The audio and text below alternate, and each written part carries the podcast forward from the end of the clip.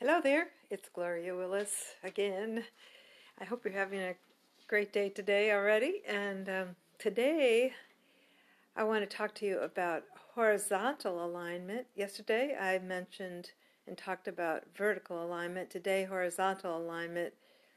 What I just want to say about this to start with is that when you start looking at and assessing where you're at in these two directions, it can get a little overwhelming because you might see all of a sudden all the things that are not working, and it can be really overwhelming.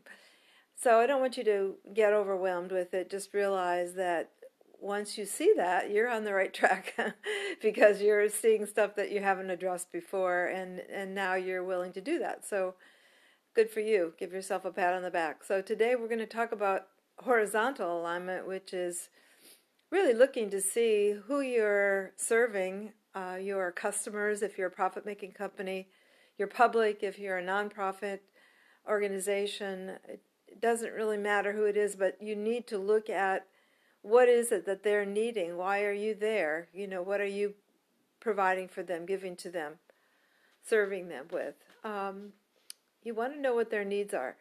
And then you want to look at the best way for you to deliver that? And how is your delivery system working so far? Do you get all the information that you need? Does your company make many mistakes with customers?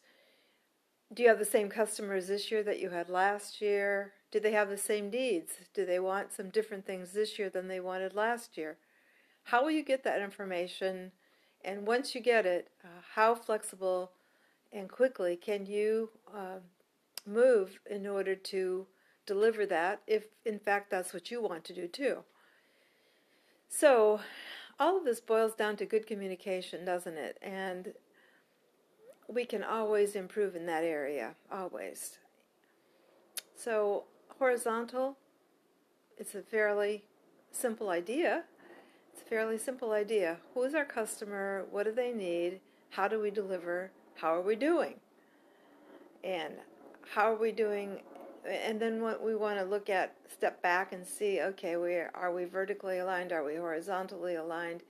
You should see and feel a big difference. It should feel different to you when you finally get that information. Um, so um, I applaud you. I applaud you for taking this step. It's not an easy one, but it will pay huge dividends to you in the end, for sure. And um, so I just want to acknowledge you for that. Um, this is going to be a fairly short podcast today um, because tomorrow, what I want to look at is all the different ways that companies can be misaligned, where we're just not really paying attention. And uh, what what would we be noticing? What are some uh, signposts that would say, oh, we missed the mark on this one.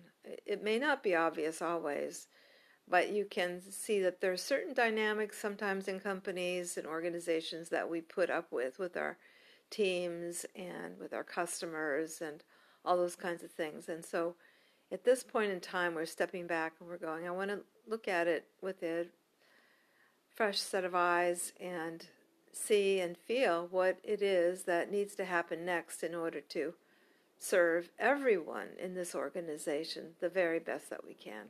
Have a wonderful day.